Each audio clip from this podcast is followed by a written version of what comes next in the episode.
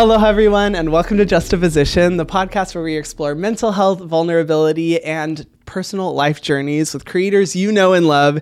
And today's episode features a very close friend that I have known for a really long time. I don't even know how long we've known each other at this point, um, but someone who I, for a long time, have spent weekly time with. This is a, I would say, you're a new type of creator who I haven't featured on the podcast before. I've never had a legitimate DJ on the podcast, but everyone, please welcome Sabai or Gene to the podcast. Thank you you so much for coming on. Thank you for having me. And hi, everyone. It's my first time here. Super excited to be here. And exactly like what Hyram just said, I but I think I know how long we've been friends. How long for. have we been I friends? think it's about two years. Has it been I think it's about two years. Wow. That's crazy. Yeah. Honestly, it's so weird to be like sitting down talking to you in this format because I'm so used to just being on my computer at home, like just zooming you like every week. To give you guys a little bit of an introduction and why we've been friends for a while. So, uh, well, I guess first introduce who you are, what you do, the type of music you make, and then I'll give the backstory as to our friendship. Yeah, so uh, my artist name is Sabai, but my real name is Gene. Um, I have been producing uh, electronic dance music uh, for the past like eight years. Uh, I produce a genre called um, sad boy music yes. or future bass. so basically, it's like this EDM type subgenre where um, lyrics are very, very important. So, you know, like every song will have like a very strong lyrics so people can listen to and feel all the emotions. Yes. Um, so that's basically uh, the type of music that I make, and I currently live in Vancouver. Um, and but I grew up in Thailand, and I've been like on tour. Uh, this year is when I start touring a lot more. Yes. Um, I recently quit my full time job to do music full time. I think uh, less than a year ago. Yeah, it hasn't like, been super about, long. It's come. It's it's coming up though. I think it's about like nine or ten months ago nice. that I'm able to do music full time now, and it's been so much fun. Um, and I'm really really happy now. Um, I wasn't happy before, and we can talk about that in the episode. yes, I do want to explore that. But yeah, I remember like uh, being on Zoom with you, and you were like telling me how you were considering like quitting your job, and you know pursuing this full time and then it's been cool to see like since you've done that uh, how much you know your music and your career has been able to explode let alone tour and everything. I mean for anyone who's brand new um, i've talked about uh, it on the podcast before. If you guys have watched my episode with melissa ong you know that i am a huge edm fan. Like it is what i consume constantly every single day and the specific genre subgenre of edm that i love is sad boy music. And the only way that I can usually define it, because I introduce a lo- I've introduced a lot of my friends to sad boy future bass type music. I'm like, it's the perfect music to cry and dance to at the same time. It's so emotionally charged and just emotionally overwhelming, but you want to like dance to it at the same time. And I would consider myself like almost like a missionary of future bass music because the amount of people in my life who I've been like where they're like, "Oh, I don't like EDM music." And I'm like, "Hold pause wait let me show you some future bass music and it'll change your mind and it's it's it's such like a cool subgenre and something like I'm, I'm a huge fan of and our relationship goes back I guess two years now when um, I can't remember. I think I had first messaged you. I, I, I think I had first messaged you because uh, if you guys have listened to his music, you have a song called Million Days. And when I first heard that song, I was like, oh my gosh, this is an incredible song. Like the lyrics and just the emotion in the song was amazing. I asked to use it in my launch series when I was launching Selfless by Hyram. And then after a while, we got into conversation and I was like, you know what? Actually, Sabai, I'm interested in learning how to produce music. And ever since then, you kindly offered to kind of like help tutor me into the basics of music production learning Ableton, like a music producing software. And then, like, uh, basically for like what a year. We we met like Yeah, once like, a what, a week, sometimes year? twice a week, and you bestowed graciously all your Ableton and music production knowledge onto me, and it's just been a matter of me catching up and trying trying to learn all of it because it's crazy how much you know about music production. It's it's amazing. But yeah, that's that's basically the the course of our friendship. Yeah, I, I think you nailed it. And then, yeah, you're right. I, I think actually before we hop on this podcast, I was scrolling through uh, our Instagram message to look at that first message. and yeah, you did you did write that to me and then say that, you know, you said you listen to Million Days when you feel down and Yeah. kind of help you. But Yeah, it like Yeah, legit got right. me through like difficult moments. That song, you guys have to listen to that song and make sure you guys stay tuned to the end of the episode because we're going to be talking about a new song that you are creating and a really exciting giveaway that we're doing that we're really excited to tell you about. But if you haven't already, go listen to Million Days because it's it's such a good song and I think like your music um considering like how recently you've started, you know, um publishing music and just the the quality of of your material is is really really amazing and that's why you know I respect you a lot and it's been so cool to like have this friendship and be able to see like the ins and outs of kind of like not only the way you produce music but also just the music industry and I want to ask you like a bunch of questions about it because I'm very interested and I think a lot of people you know especially people who are in the EDM space are really interested in kind of like hearing your personal journey and your perspective but before we get into those questions I kind of want to ask you some rapid fire questions just to like introduce you and also just because I'm genuinely curious. I don't think I've ever asked you these things before. But first up, what is the first thing that you do in the morning when you wake up? I feel like this is pretty basic stuff, you know. I grab my phone. Yep. which is probably the worst thing that you can do, you know. I go through like I go through my message from my girlfriend. Oh, um, I check out the WhatsApp and I'm like, okay, did she send me a good morning message or did she forget today?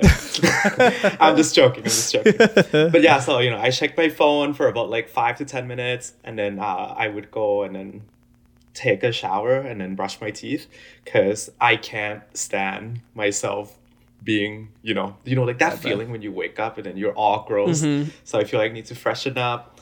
And then I would, uh, oh, there's a cat in my room. um, and then um, I would uh, work out actually. Oh, I wow, love working out okay. in the morning. Nice. Yeah, even if it's just like, you know, like regular, like, you know, give myself 40, 50 times push up and then do some stretches. Good. And then um, that's that's kind of more my morning routine. I like it. I honestly, it's refreshing to hear your morning routine? Because I've asked the same questions to multiple podcast guests and they're like, I start off my day with manifestations. I wake up and I meditate for 10 minutes before I get out of bed or I like make myself a cup of tea. And I'm like, okay, are any of y'all motherfuckers like normal like me where I'm just like I wake up and I grab my phone and I check all my messages and then I stumble into the shower? Like I feel like that's very that's like relatable to me because that's exactly what I do. But yeah, you have an awesome girlfriend. She both of you guys got to come visit Hawaii for a little bit when you were performing here. And uh, yeah, his girlfriend's awesome. Um super super cool. But okay, I like I like that morning routine. It's definitely relatable. Second, what would you say is your biggest fear? Mm, sickness. Oh. I think it's like, I think um, I think after I got sick like once, like which like you know we'll, we'll talk about like later on, but Yeah. like it was, it's like a chronic pain that um, any type of like pain, like a chronic pain, like health issues, you know, like I think that is what I'm scared of the most. That I never want to go through that ever again. Hmm, which is honestly really valid and yeah i do want to ask you about that later in the episode because you have pretty pretty powerful story when it comes to that but yeah definitely valid. Uh, i didn't even think about that but yes health is something that i think we we definitely take for granted on a day-to-day basis. So good question. I'll ask you about that more later.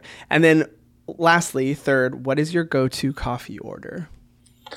Oh, I don't know if I'm gonna get a lot of hate or love from this, but I love my uh, caramel macchiato from Starbucks. wow okay okay so you like the the Yeah. 2% coffee content and 98% sugar content okay Okay, so to be fair though, it, it depends on my mood. Sometimes I go for that. That that's like my go to if you know I've been working out a lot that week. Mm-hmm. I feel good. I'm like I can reward myself. But normally on daily basis, I actually do decaf. I Oh, just do okay. decaf americano, Okay, black, nice. no sugar, no coffee at all. Yes, yes. And then and then after one week, all the sugar that I saved from drinking decaf can be in my caramel macchiato. Okay, you know what? I like that strategy. I like it. And honestly, even caramel macchiato is still better than the main answer that I keep getting in episodes when I ask people what's their go-to coffee order. And I swear most of the people have been like, I don't drink coffee. I just don't like how the caffeine affects me. I'm like, oh my God. Okay, well. so caramel macchiato is good. I like that approach because I've always said like the macchiatos, frappuccinos type Starbucks drinks are essentially like milkshake desserts, and I cannot imagine having them on a daily basis. But you're spacing them out. That's good. I like it. I'm the same with you. I do well. I definitely don't do decaf. Like I, I prefer as much caffeine as as humanly tolerable. But I always go with an americano. Like that's my that's my go-to coffee order. but thank you for sharing the rapid fire questions. I want to like jump into. I, th- there's a few things that I'm interested in learning about you because uh, we've been able to like spend you know some time chatting when you were here in Hawaii. We got to talk to a lot, and you have a crazy, crazy cool story. Um, aside even from like EDM, but I first want to ask like what what inspired you to get into music in the first place? Like what started your appreciation and love for EDM music? So I feel like to answer this question, it's gonna be a bit long. That's fine. But um, I I started from, you know, I grew up in Thailand, Mm-hmm. right? Um, and then, you know, when I was in Thailand, I couldn't speak English at all. You know, like, and then um, my family ended up wanting to move me to um Canada because it's like you know better education, better better everything, and in terms of like, you know, politics, it's like you know Mhm. less corruption and all of that. So I came to Canada when I was in grade 10 or 11, like Okay. 16 years old.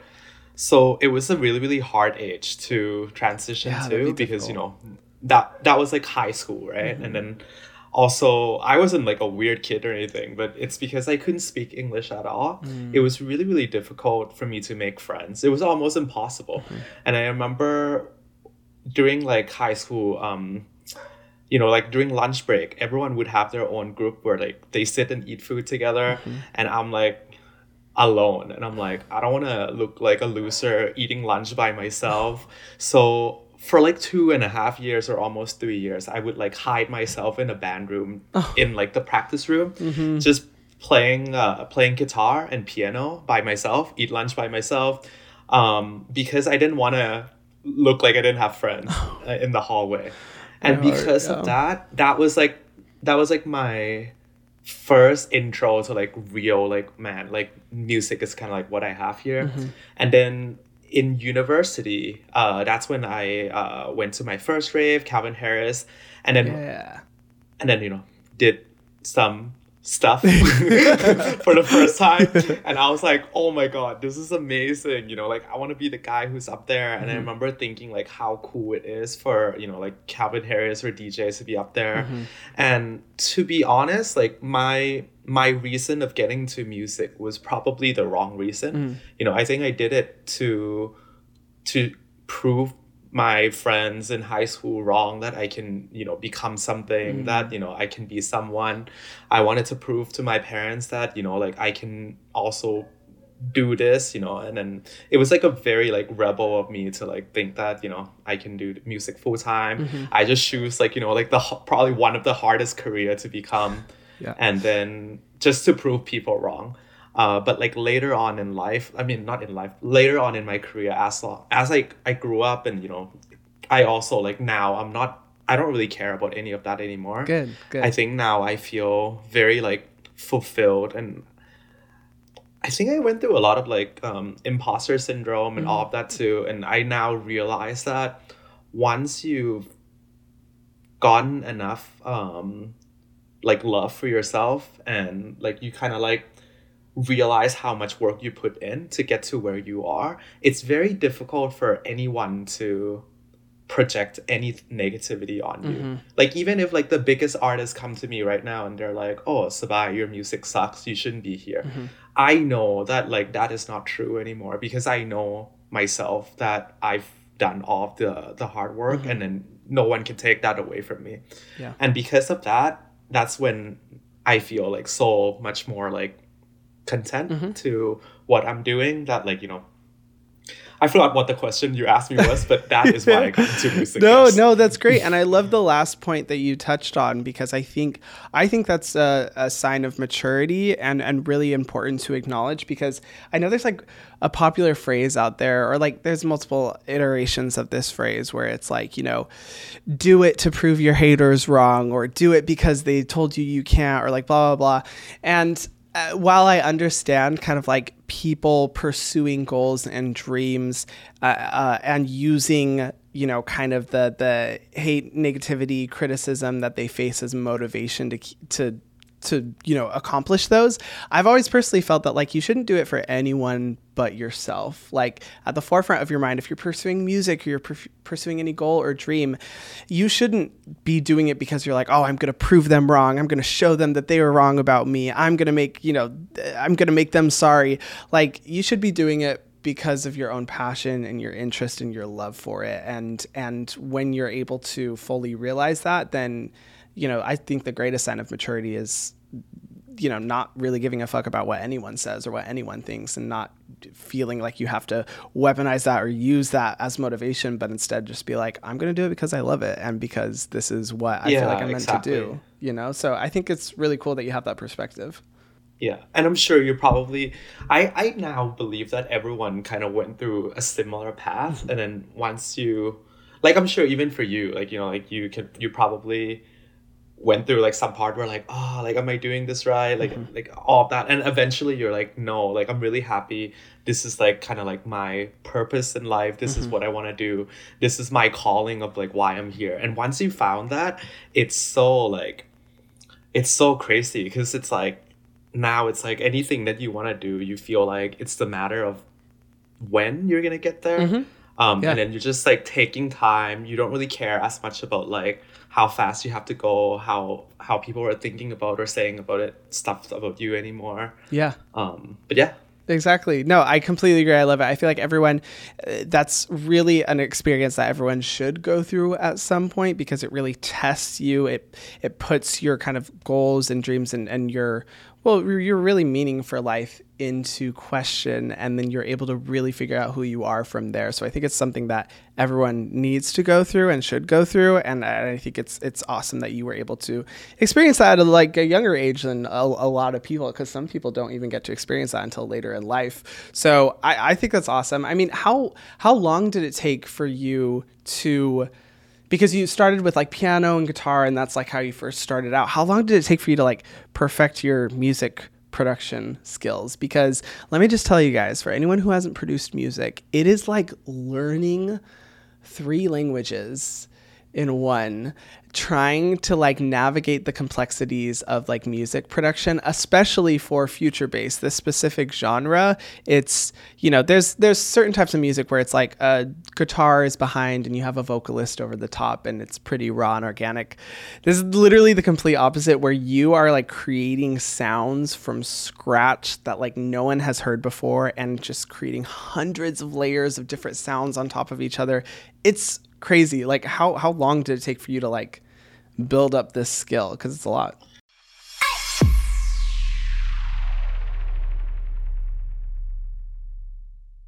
Yeah, I mean, I still think I am like way like far from perfect or even know what I'm doing, but um but I've been so I play guitar for about I think 6 years before I start producing music. And then after that I produced music for 6 years.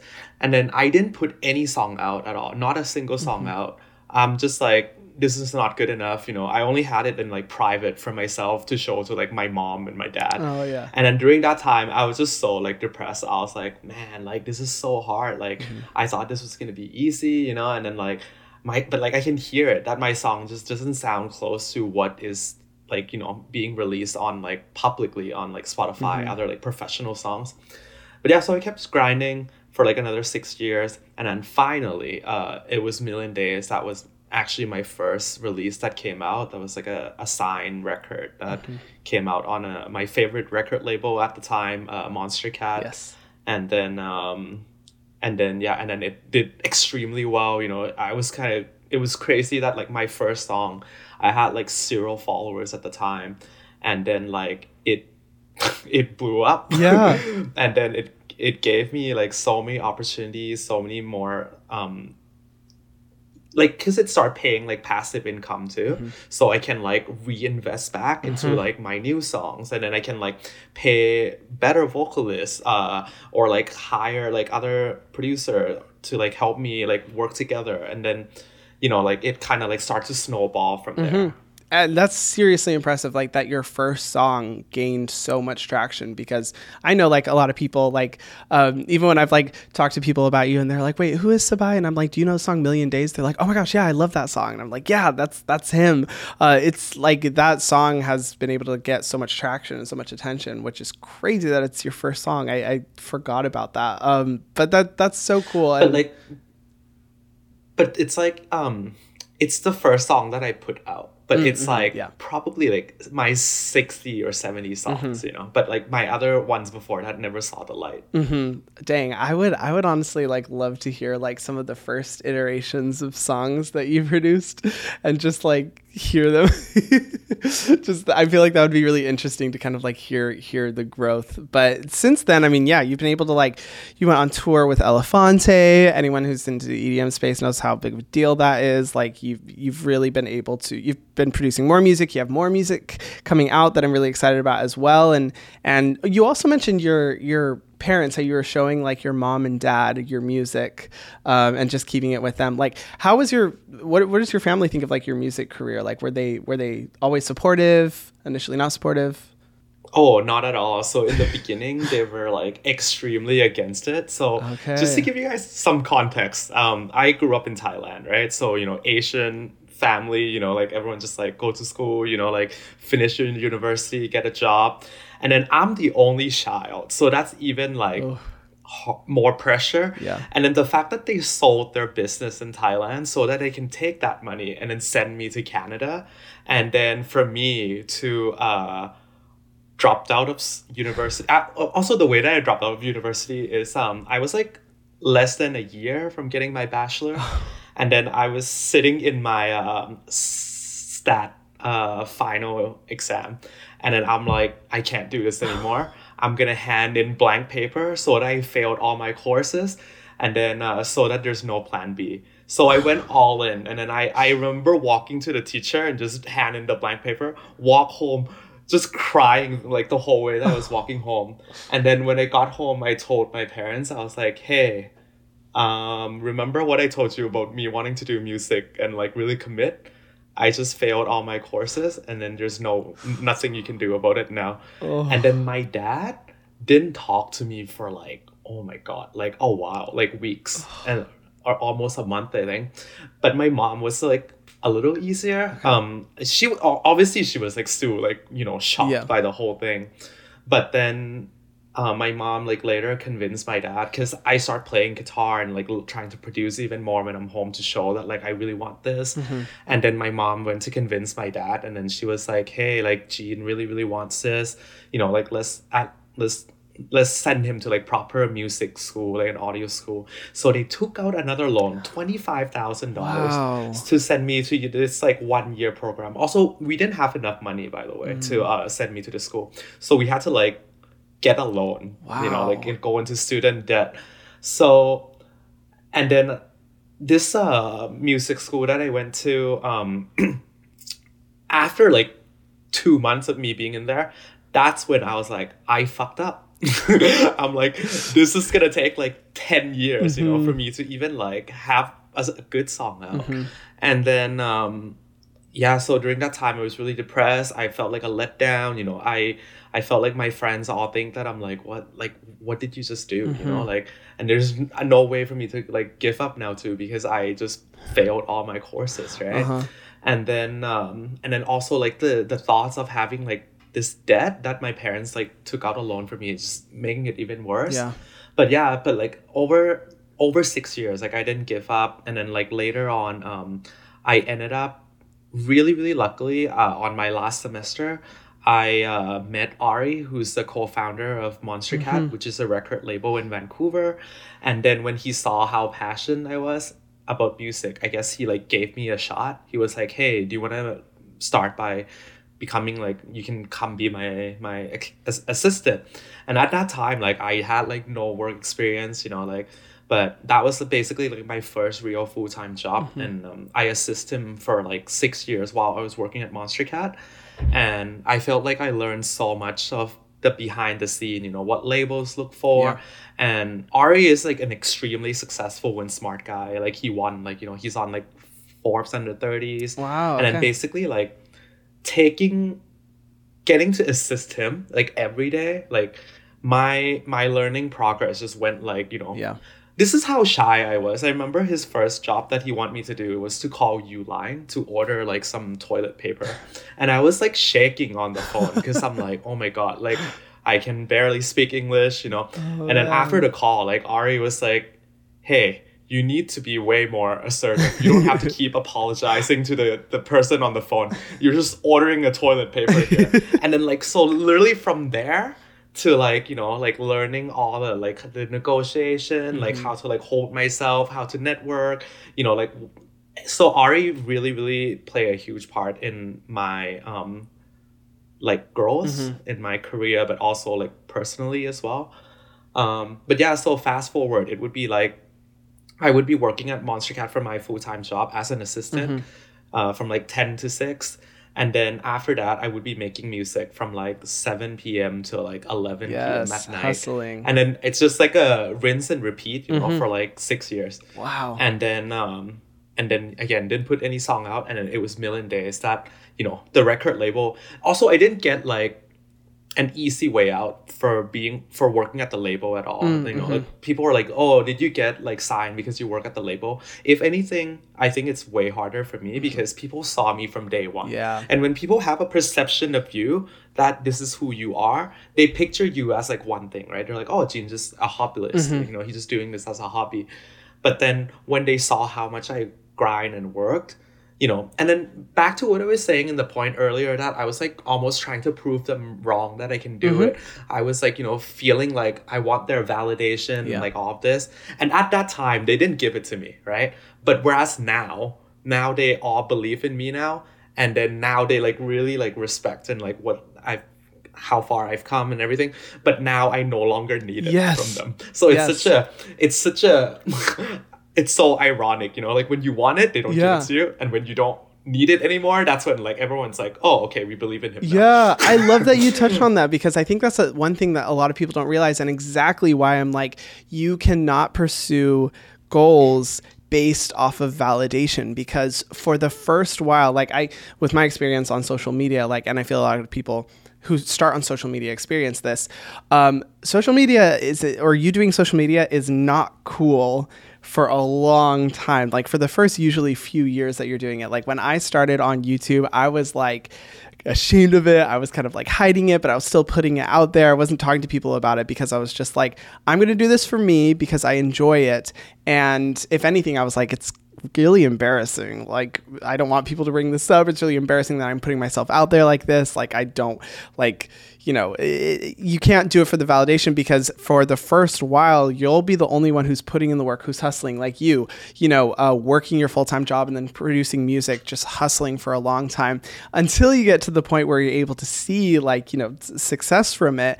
And then at that point, when you do receive that validation, uh, you know, you're so used to doing it for yourself and, you know, doing it because of your love and your passion for it that you're like, okay, I guess I, I guess it's cool. It's cool that you know there's this there's the support system and everything, but like, okay, I don't I don't need that anymore. You know, Exactly. so I I'm glad you touched on that because I think that that goes for anyone who's trying to go against the grain, who's trying to really build a name for themselves or trying to really you know find find success in whatever dream that they're pursuing. For the first while, you got to just do it for you because you are not going to be getting validation. If anything, you'll be facing resistance and shame and or guilt like what you were talking about but i think it's so cool that your parents you know even with the and th- this is coming from someone who also like dropped out of college as well. Like that is a very scary move. It's very you know and especially nowadays i feel like people are becoming more open-minded to it. But even just like five years ago it was like oh you can't drop out of college. Like that's throwing your life away blah blah blah. Um, that's really cool that your Yeah. parents were able to like turn around and continue s- to support like your goal and your dream of creating Yeah. music. And it's so awesome to see it like paying off and and you flourishing right now and actually uh, to touch on that a little bit so my parents now um, i kind of they, they're kind of like not really working as much anymore and now i kind of hired them to work to Mm-hmm. Oh, help that's me with awesome. stuff so it went from like my mom was like what are you doing don't drop out to Mm-hmm. now my mom she's like making like lyric video in Thai, like translating my song in English to like Thai. That's so And then she's like telling all her friends about it. So like they definitely came around and the same with my dad. That's so awesome. What a full circle moment. And it's such a cool support system that you have, you know, that even with everything, all their sacrifices that they made and all the changes and everything that they're still so supportive and get to be a part of that with you. Like that that really warms my heart. That's awesome. I mean, speaking of your parents and like you being raised in Thailand, like you were telling me last time we were hanging out, an incredible story about like how you were a monk for a time when you were in Thailand. And I was like, you mean to tell me that you spent time as a monk and now you're an EDM DJ? Like that is such like a crazy pipeline transition. Like uh, tell tell me about it because Yeah, it was it was tell everyone about it. It was a really interesting story. Yeah, so I, I guess it was like a month for like uh it wasn't like a long period of time, but like you know, like during that time, um when you're a kid, I guess like in Thailand, if you're like a monk, we in Buddhism in Thailand, we believe that that's a really, really good blessing for yourself and also for your parents. And then uh my close friend at the time was like, "Hey, do you want to go do this next summer?" And then like I was kind of like, "Yeah, sure." You know, like you just say yes to it because it's like not happening anytime Yeah. soon. And when that when a week before that thing like the that actually happening, he was like, "Hey, it's time. You gotta pack your bag." And I'm like, "Oh my god, wait, this is really happening." and then I remember like I just went with it, right? So I went with him. We went to this temple. It's like the middle of nowhere in Thailand. It's like barely any electricity. Um, and then they just start shaving my head, and they shave my they shave my eyebrows as well. Really? I look really weird. You look human looks so weird without eyebrows. I'm really glad that I have them right now. But yeah, so like they shave my eyebrows, and then for first fifteen days, um, I wasn't considered like a full like full monk yet.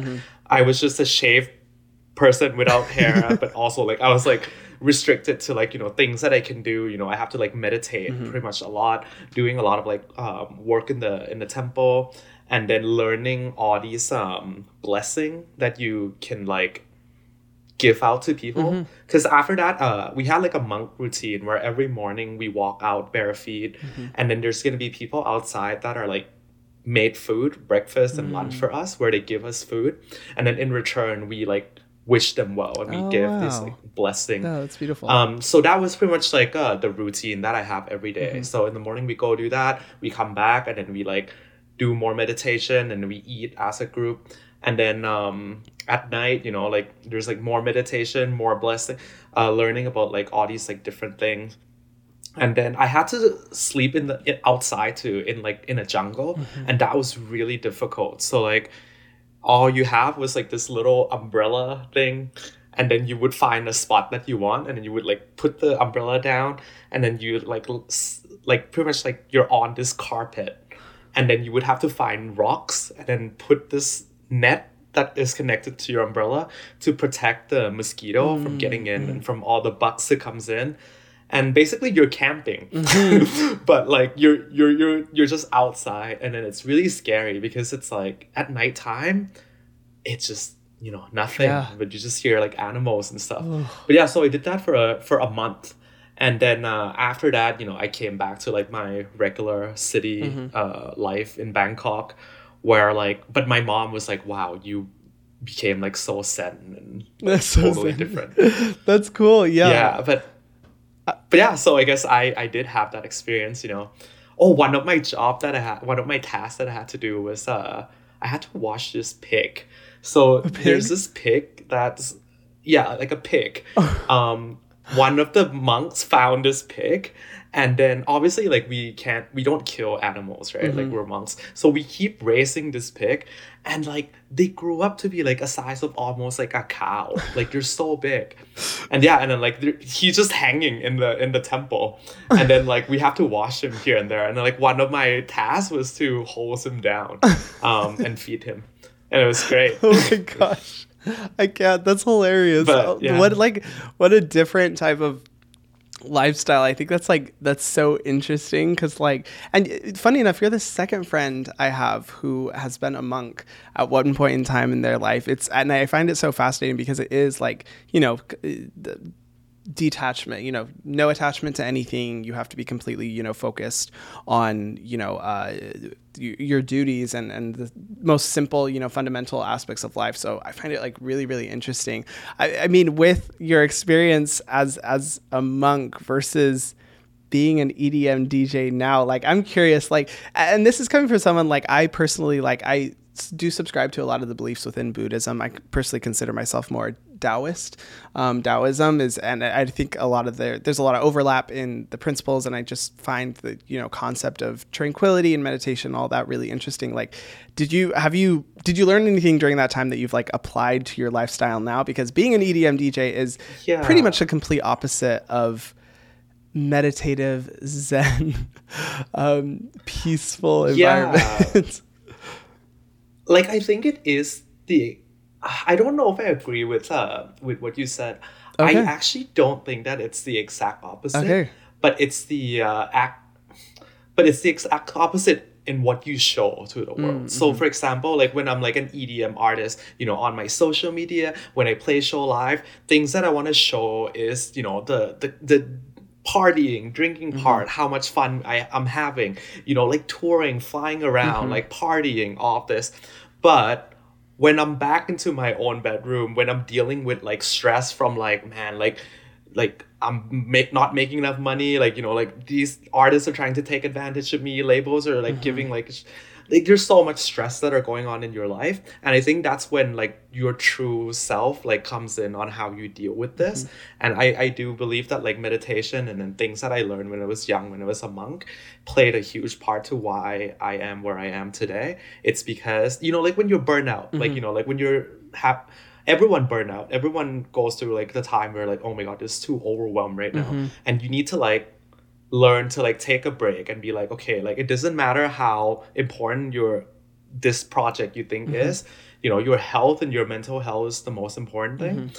And whenever that happened i always like take a break now and i just remove myself. And whenever i do that i i think back about like you know it's like being a monk mm-hmm. and being like zen. So yeah so i guess that's that really cool. answer no to i think that's a really beautiful answer because it is all about like mindset. Like it's not about the external factors or the external things at play necessarily. It's more so about the mindset that you have and what you've really adopted and what you focus on regardless of what your day-to-day look, life looks like. So yeah i i actually completely agree with what you're saying. I, f- I find that like really interesting. Such a cool like contrast story definitely like a juxtaposition i feel like but it's cool that you've been able to adopt those mindsets into what you're doing now. And uh, kind of along the lines with you know mental health and talking about like taking a break and focusing on yourself like you've touched on you were touching on before um, your struggle with chronic pain. And i actually am not i don't think we've ever like personally like talked about this. I'm really interested in like hearing what your own experience has been with chronic pain. You talked about you know illness and how majorly it affected your life. Like what what was your experience?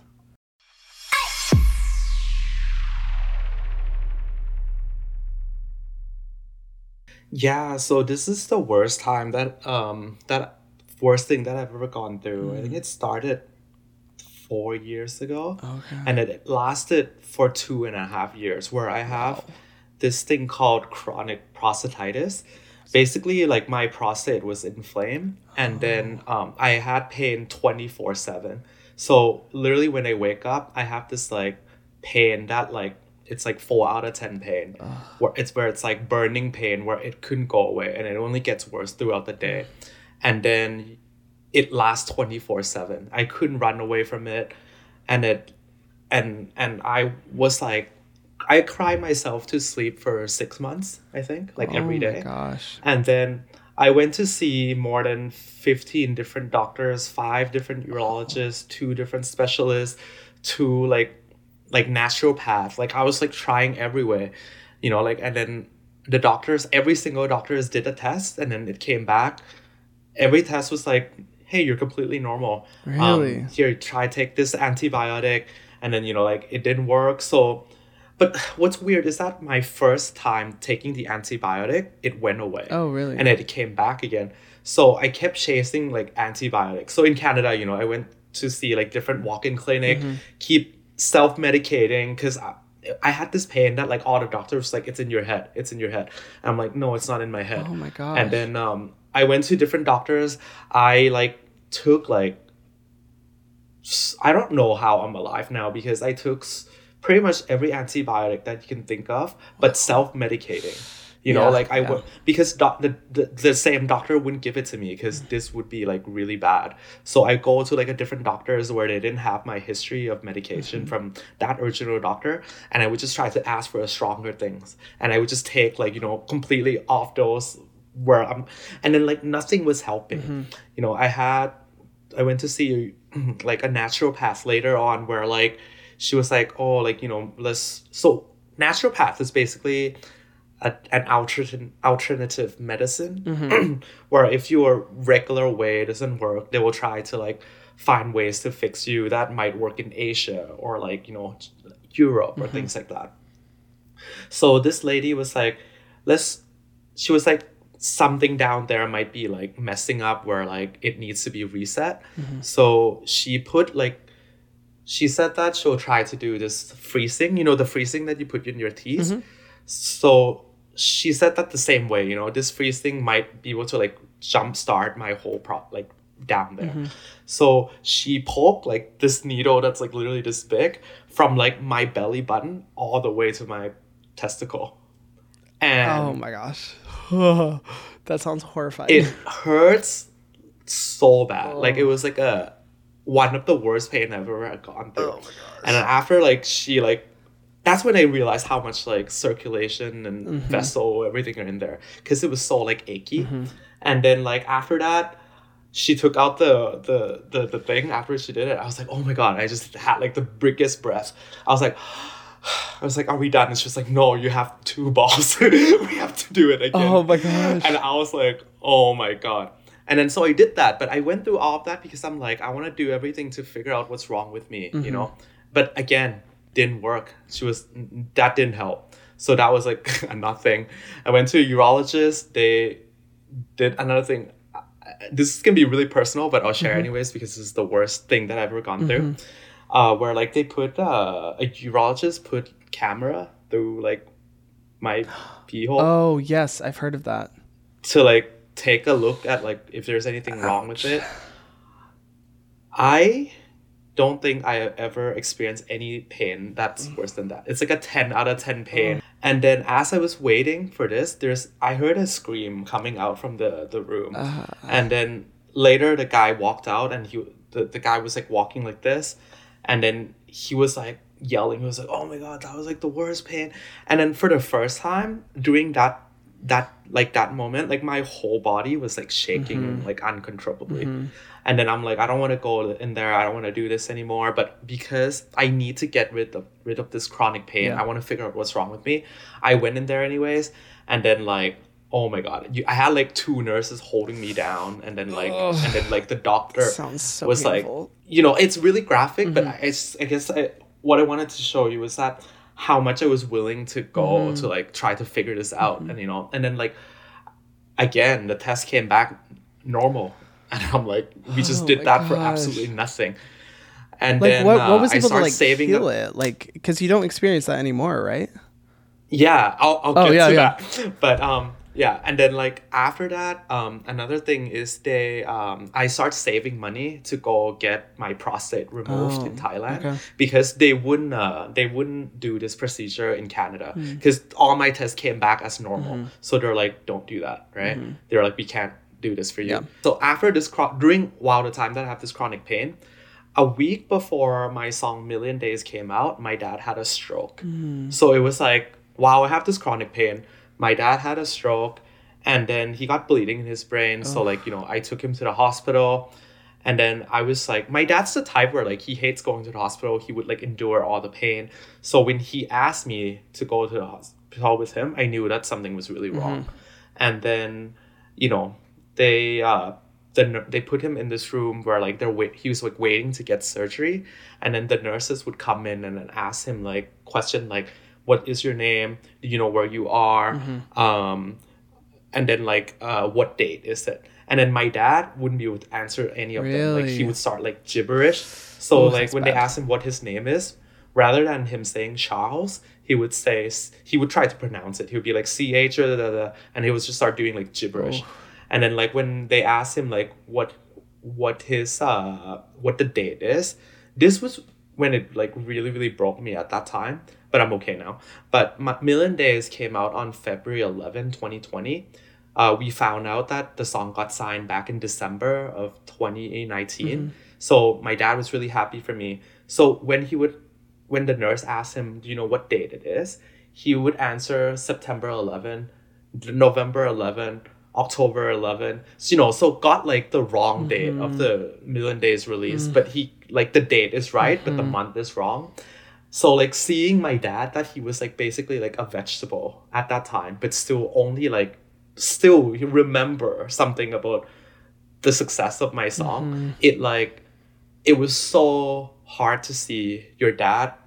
You know, my dad's really smart. He like invests and like all of that. To see him in that position, it was really difficult at the time. Um, but later on, um, after the surgery, after they did they drained the blood out from his brain, it would like it was like night and day. Hmm. He like became happy again. He started talking and he became completely normal. So I felt like that was such a blessing because after that, our family became so close together mm-hmm. because we no longer have anything what, that we don't say to each other. Like we say everything to each other because we don't know if this is gonna be it, mm-hmm. you know? Yeah. So to have that, I'm like very, very happy and blessed. But leading about this back to my chronic pain. So after I saw that my dad made it out from the hospital and became nor- normal again, it gave me a, a, a really big push uh, that I'm like, okay, maybe uh, I should go and then try to not give up about, you know, like my prostate and then try to go fix it again. So I went to see uh, my second naturopath who I've been already working with for like almost like seven, eight months. Okay. But I was like, hey, like this is I think this is what happened, you know, like please like believe that me that these are like all the symptoms that I have. I think this is what happened. I think my it might be because like when I was taking too much antibiotic where I was like self medicating, it might be like, you know, killing all the good bacteria that are down there. And he was like, Hey, like it's very unlikely. I don't think that's the case. And I'm like, Can you just please just trust me on this? And then he was like, Okay, sure. And then uh he told me to go buy this like anti uh, sorry not antibiotic uh probiotic. Um that's supposed to have like good bacteria for male and female down down there. It's like a, a specific type of bacteria. And i shit you not it was a 1999 over the counter. I took it for like three or four days and it's gone and it never came back ever since. What? That's So- crazy. and that kind of showed me that like you know like everything that we s- when you would go to the doctor like they might be like running tests on you mm-hmm. but they're just following the guideline of what they mm-hmm. learn from like their their their book right? But if it like just because they told you that they, you're normal you know yourself Yep. the best i guess is what i'm trying to say. You you know your body the best when you know that something is wrong mm-hmm. you know? You know that this is not in your head. And and yeah like after that you know my life start to change from like being at like the depression and like the lowest of the lowest that i could be to like my health got better. And then like after that like my music start to blow up like you know like million days. My career start to like really really um thrive after that you, know? you would gain like an I- I- I never- appreciation I, feel like for everything. Like i've i've been able to see like on tiktok and I, I have people in my personal life who experience chronic pain.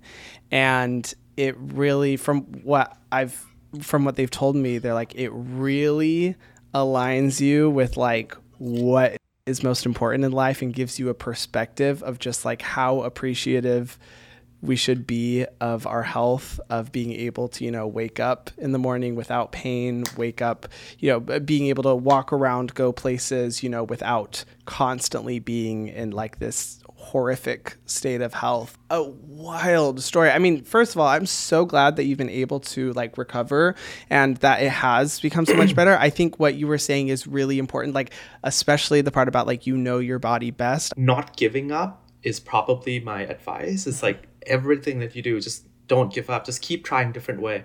Because, you know, like, there's no one else who's going to fight this harder than yourself. Mm-hmm.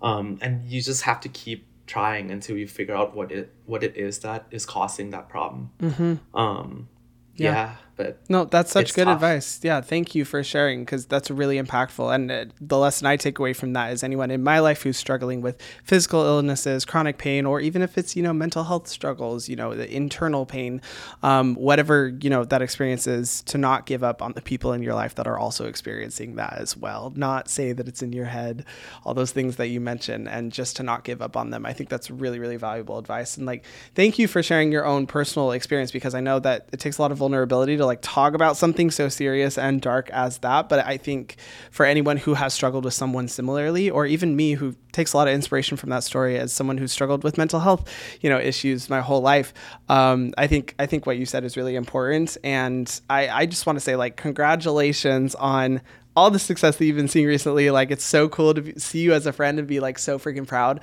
of all that's happened over just the course of the last few years and the hard work that you've put into it for so long. I'm so glad you were able to come on the podcast. And everyone who's watching, we are actually going to be doing a really special giveaway on both of our Instagrams. Sabai, do you want to talk about it a little bit?